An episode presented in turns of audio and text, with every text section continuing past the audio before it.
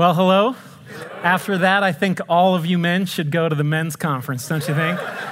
they talked us pastors into doing that, and uh, they got us there and then told us what we were supposed to do. So uh, you better come. So, all right, uh, I get to continue the series today that Pastor Terry started last week. And if you have the notes, you know that the title for today is simply Why. And we've got a couple of questions that came in. Some of you guys asked those questions. I'm going to read some of those questions, but essentially it's why do bad things happen to good people? And so I want to tell you a little bit about my week and give you the reasons why I was asking God that same question this week.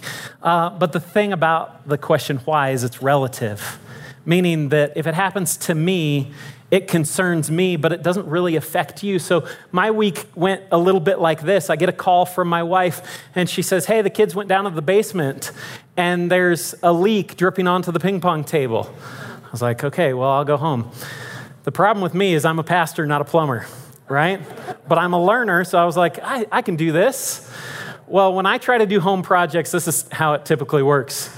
I go to Ace Hardware, get everything I need, start the project realize I don't have everything I need.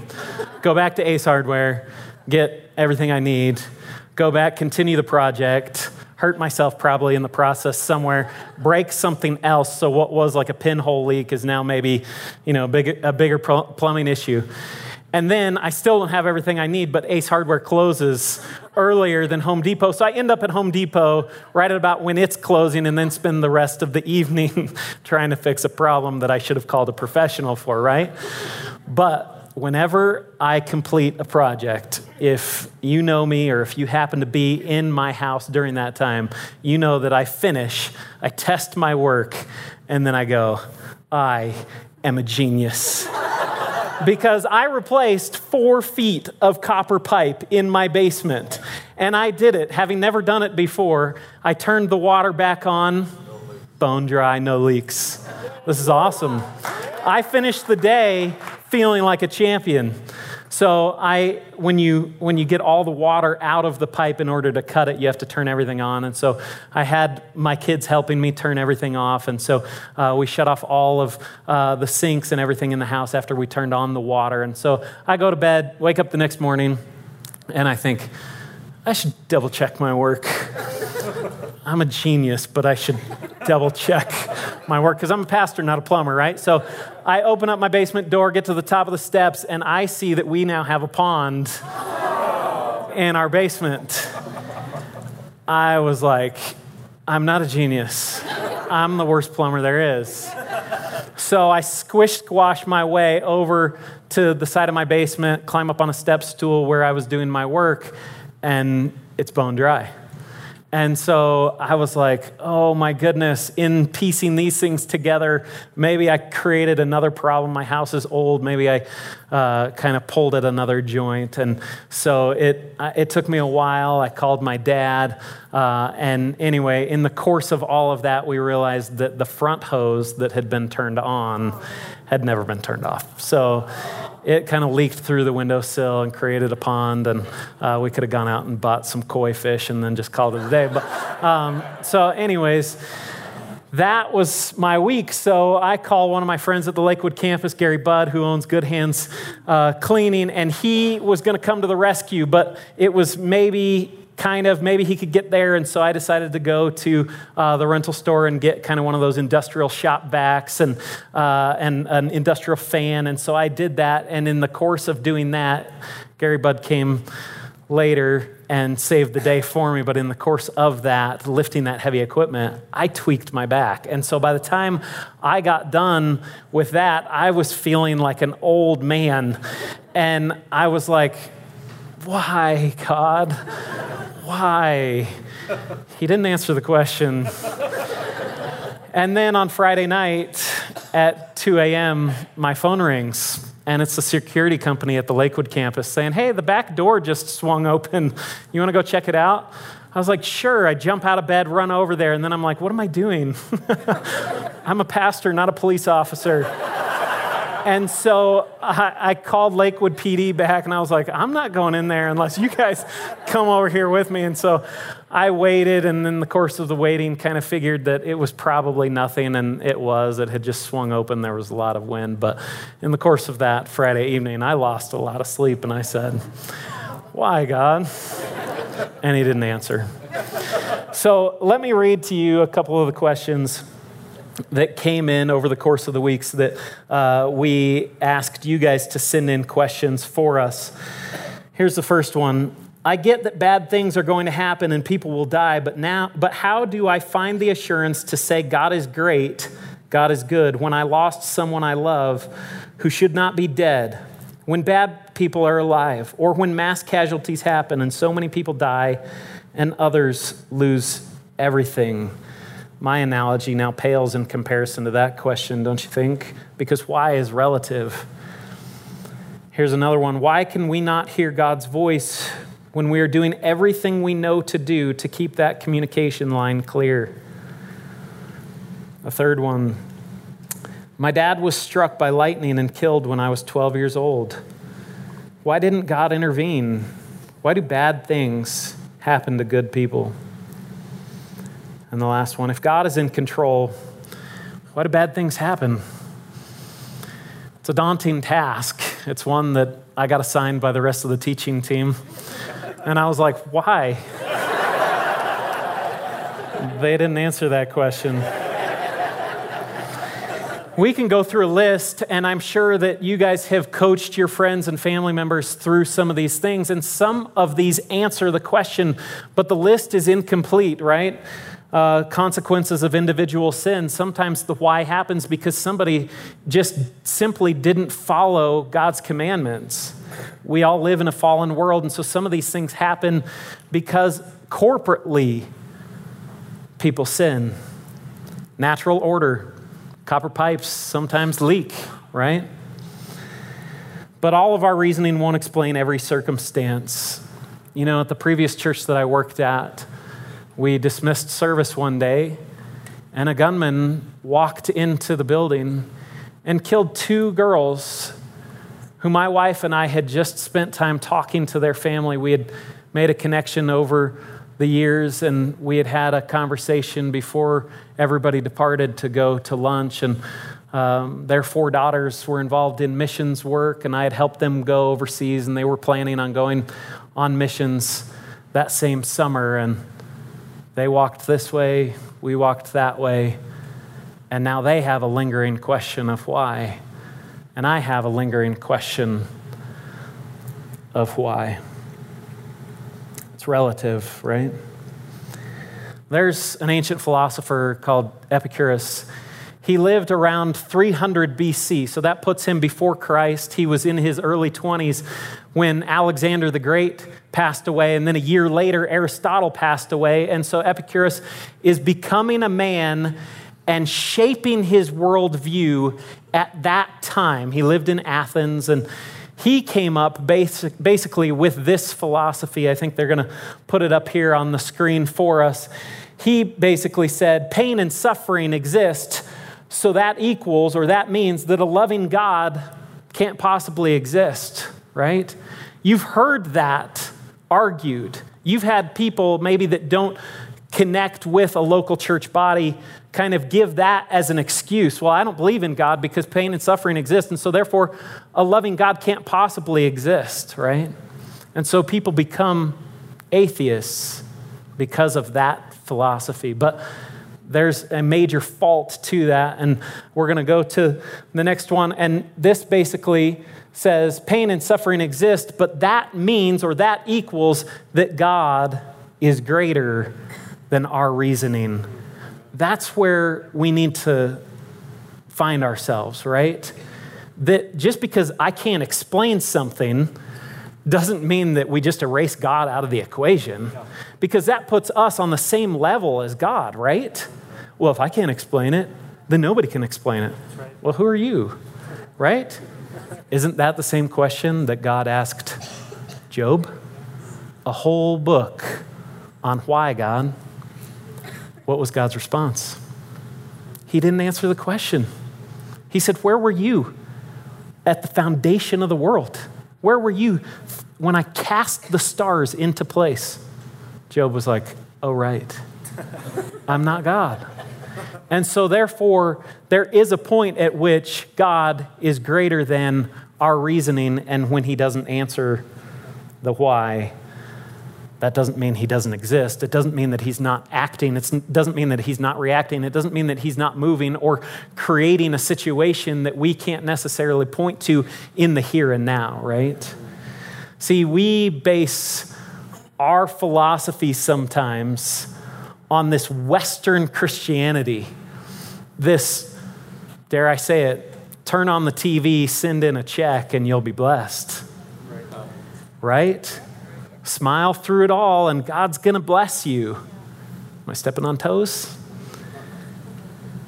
But take that same Christianity into the Eastern context.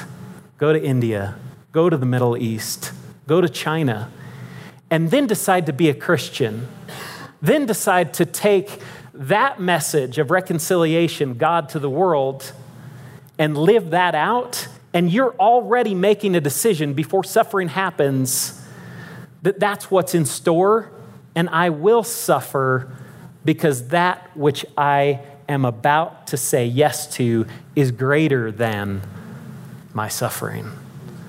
They're not asking why they're already signing up and saying, Of course, that's what this all means, right? So, are we asking the right question?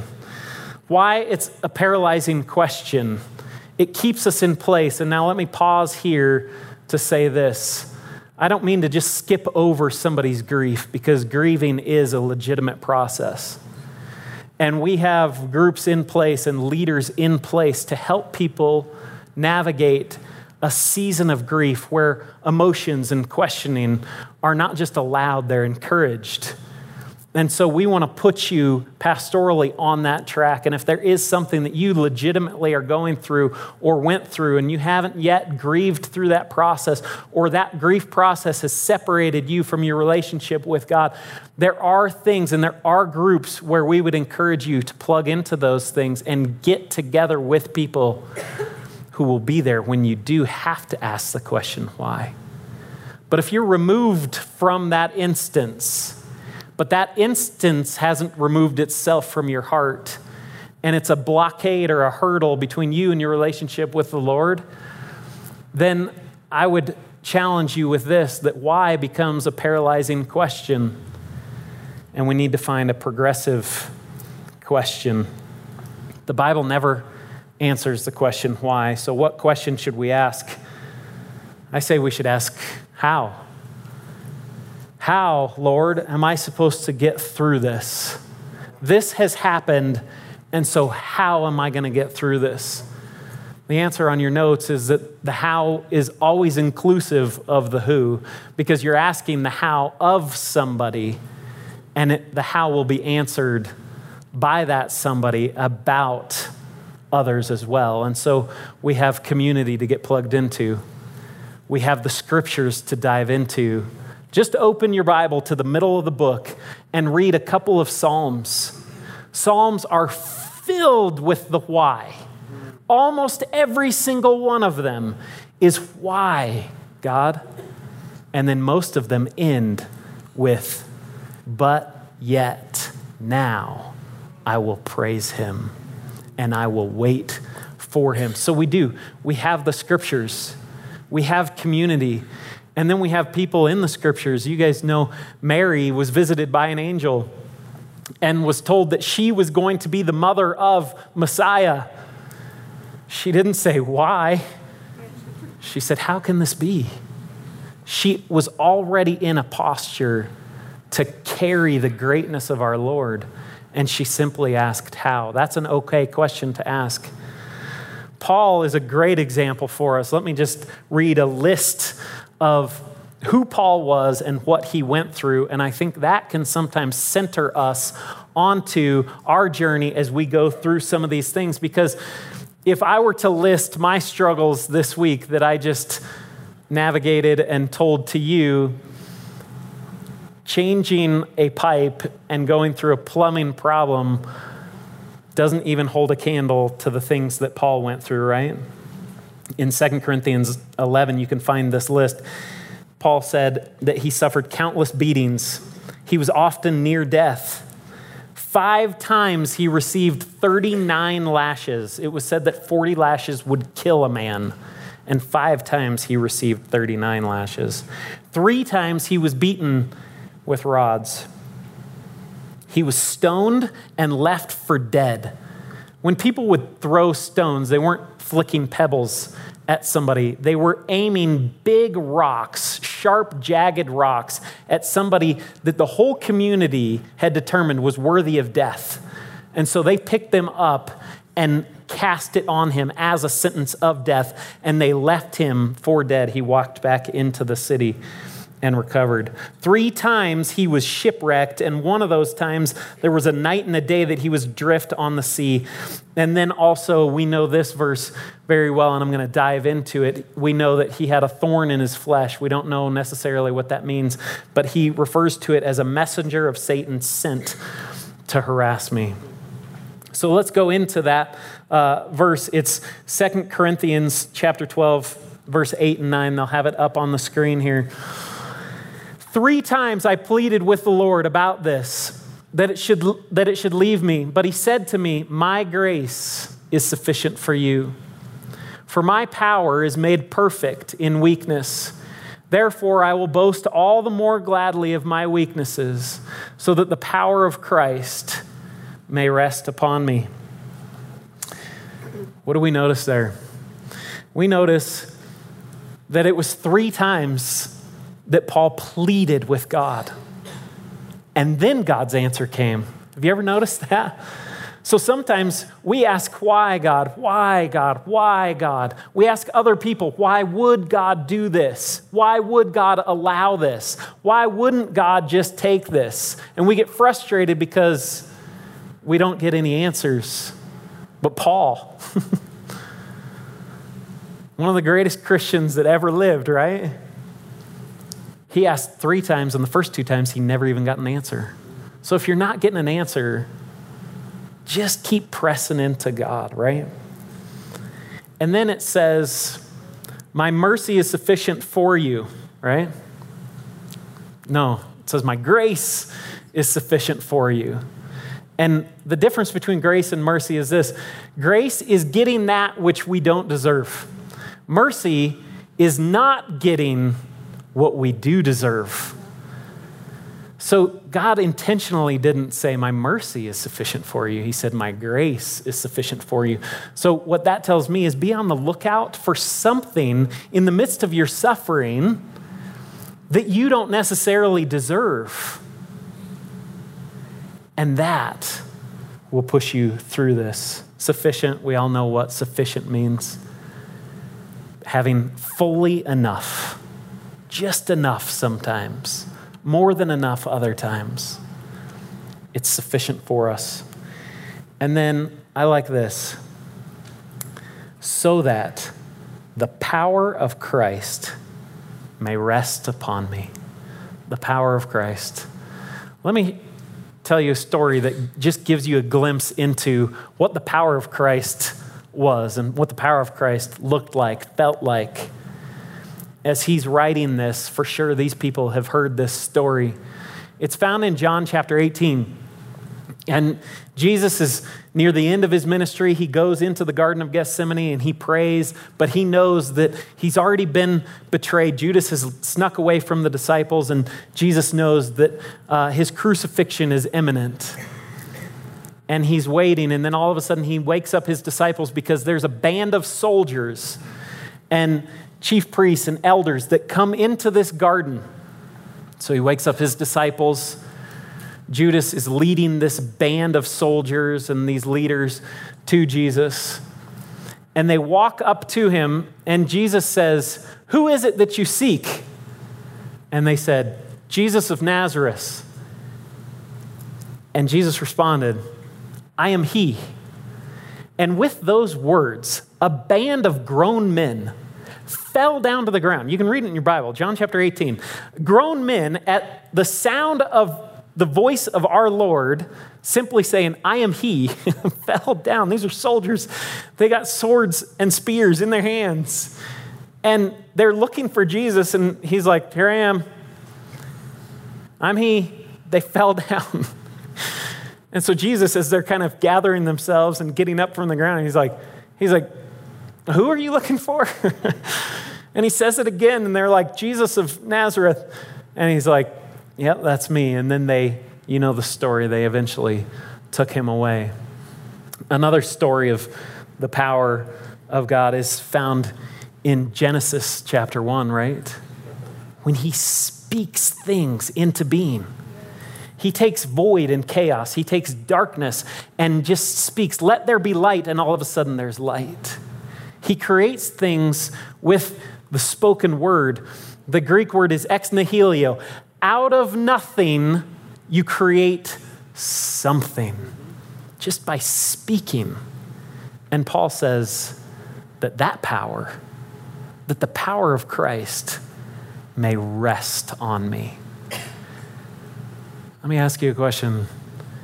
How good are we at resting in those moments where everything inside of us is saying, Why, God, if you really exist, why are you standing by?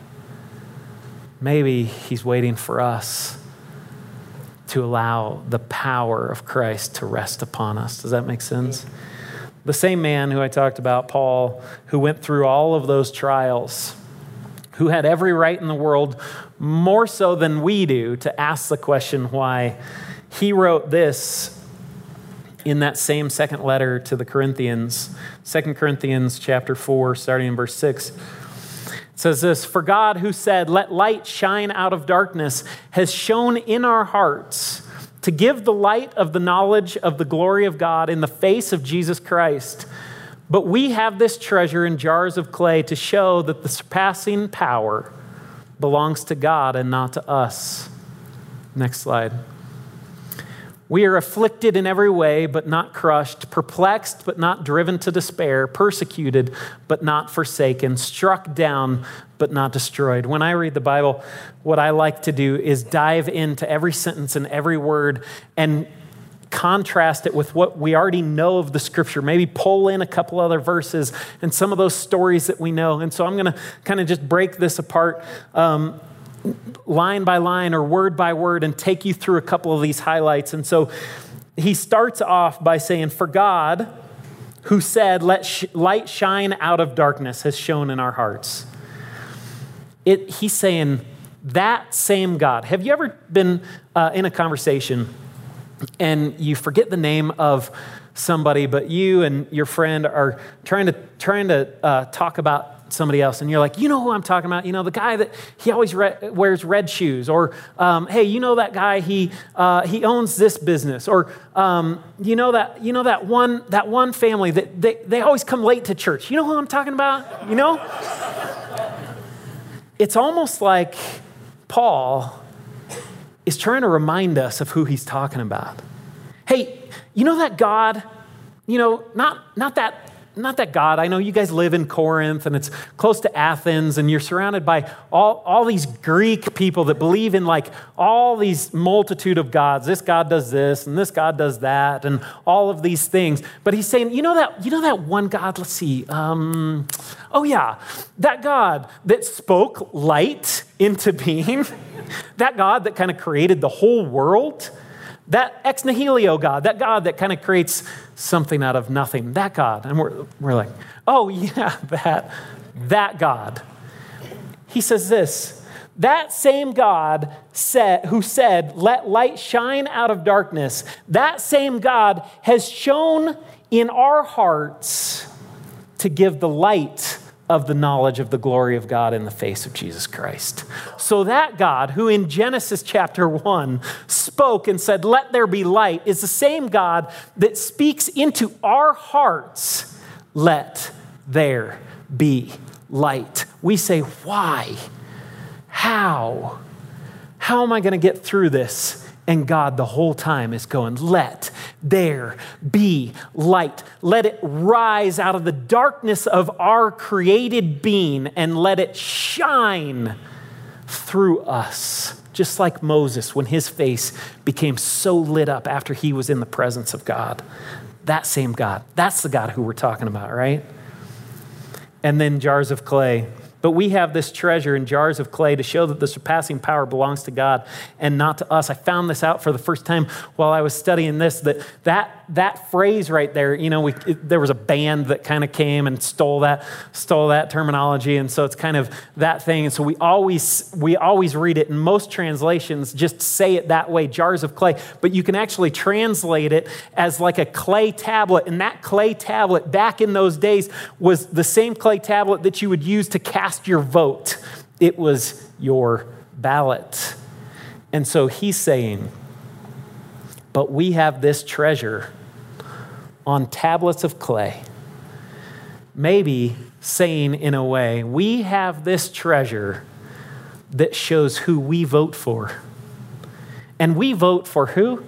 Oh, yeah, that same God who, when there was just chaos before the creation of the world, when it was just formless and void.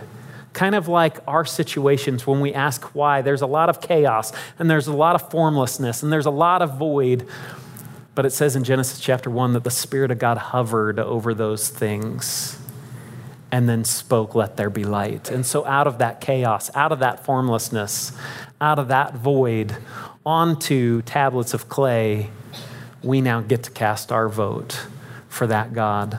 But also, when it's translated into jars of clay, it's really saying earthen vessels. There's plenty of different jars of clay that you can go out and, and pick up and look at. But the way that Paul wrote it down was earthen vessels, meaning unglazed, the most simple form it's not decorated, it's not painted, it's not glazed, it's porous, it's microporous. And the thing about jars of clay, those earthen vessels, that the people of Corinth would have known what he was referring to when he said that, is this when those jars of clay are filled with a liquid, you can tell on the outside how full it is because they're microporous and so they begin to seep just a little bit. And on the outside, they turn just a little bit of a different hue of that earthen color compared to above the water line. And so it says, We have this treasure in earthen vessels that can't even help themselves to hold it in because we seep.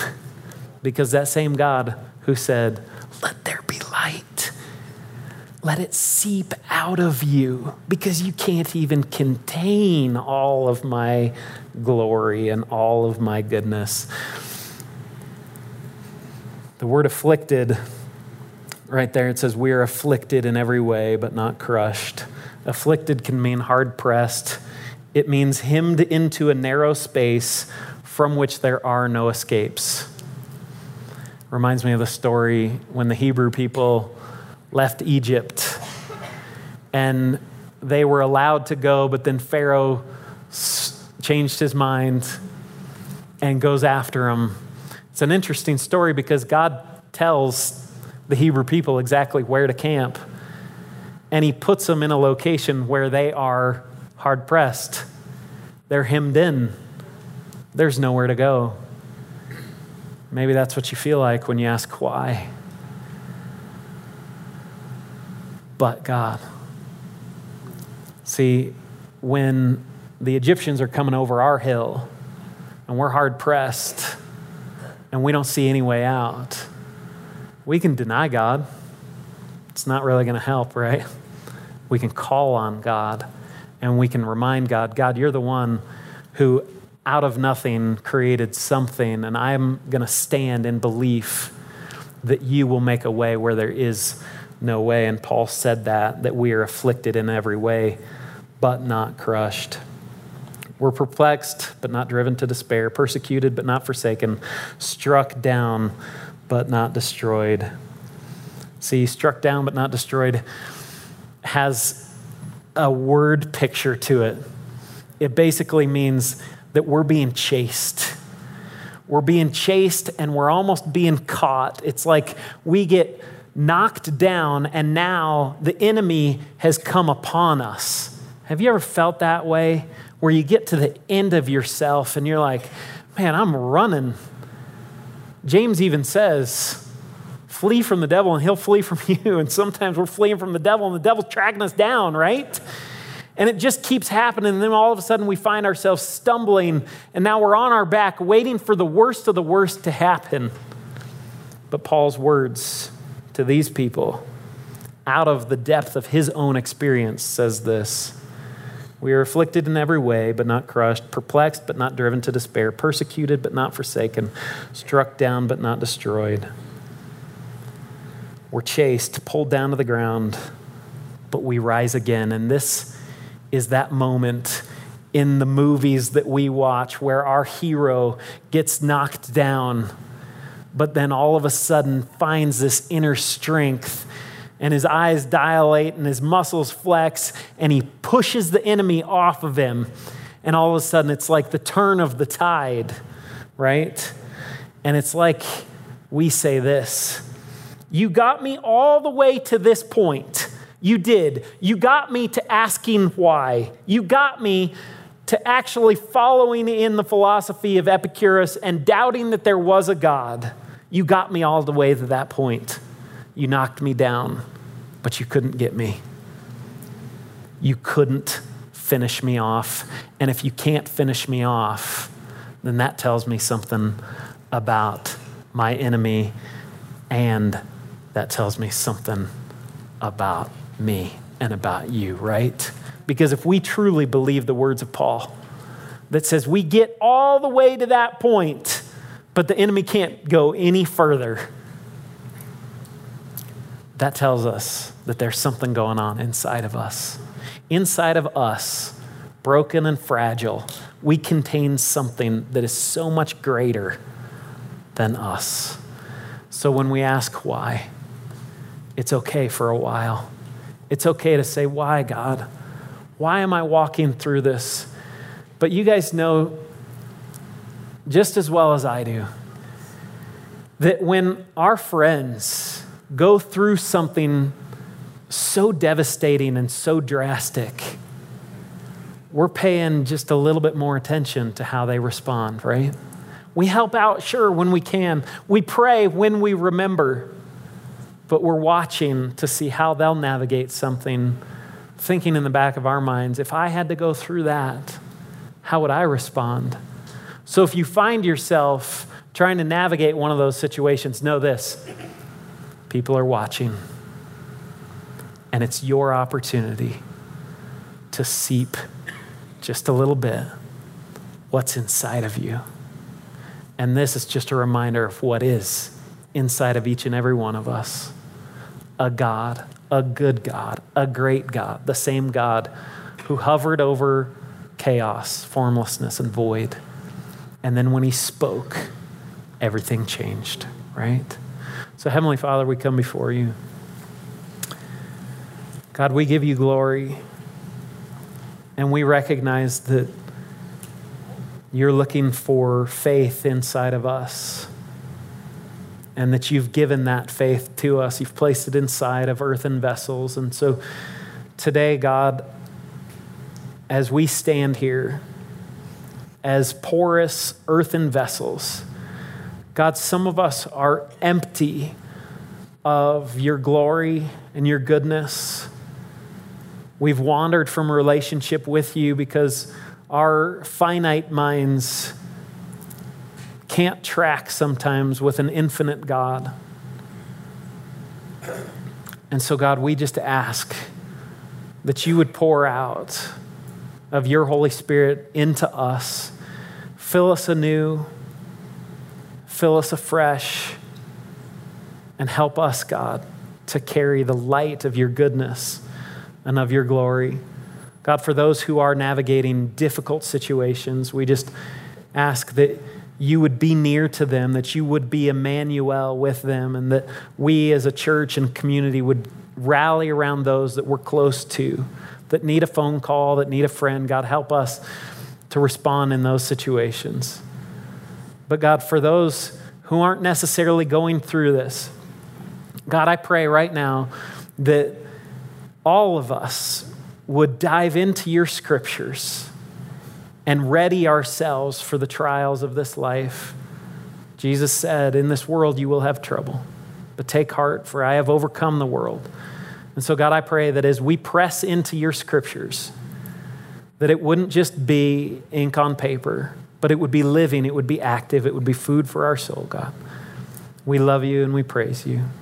In Jesus' name, amen. Stand to your feet and we'll worship.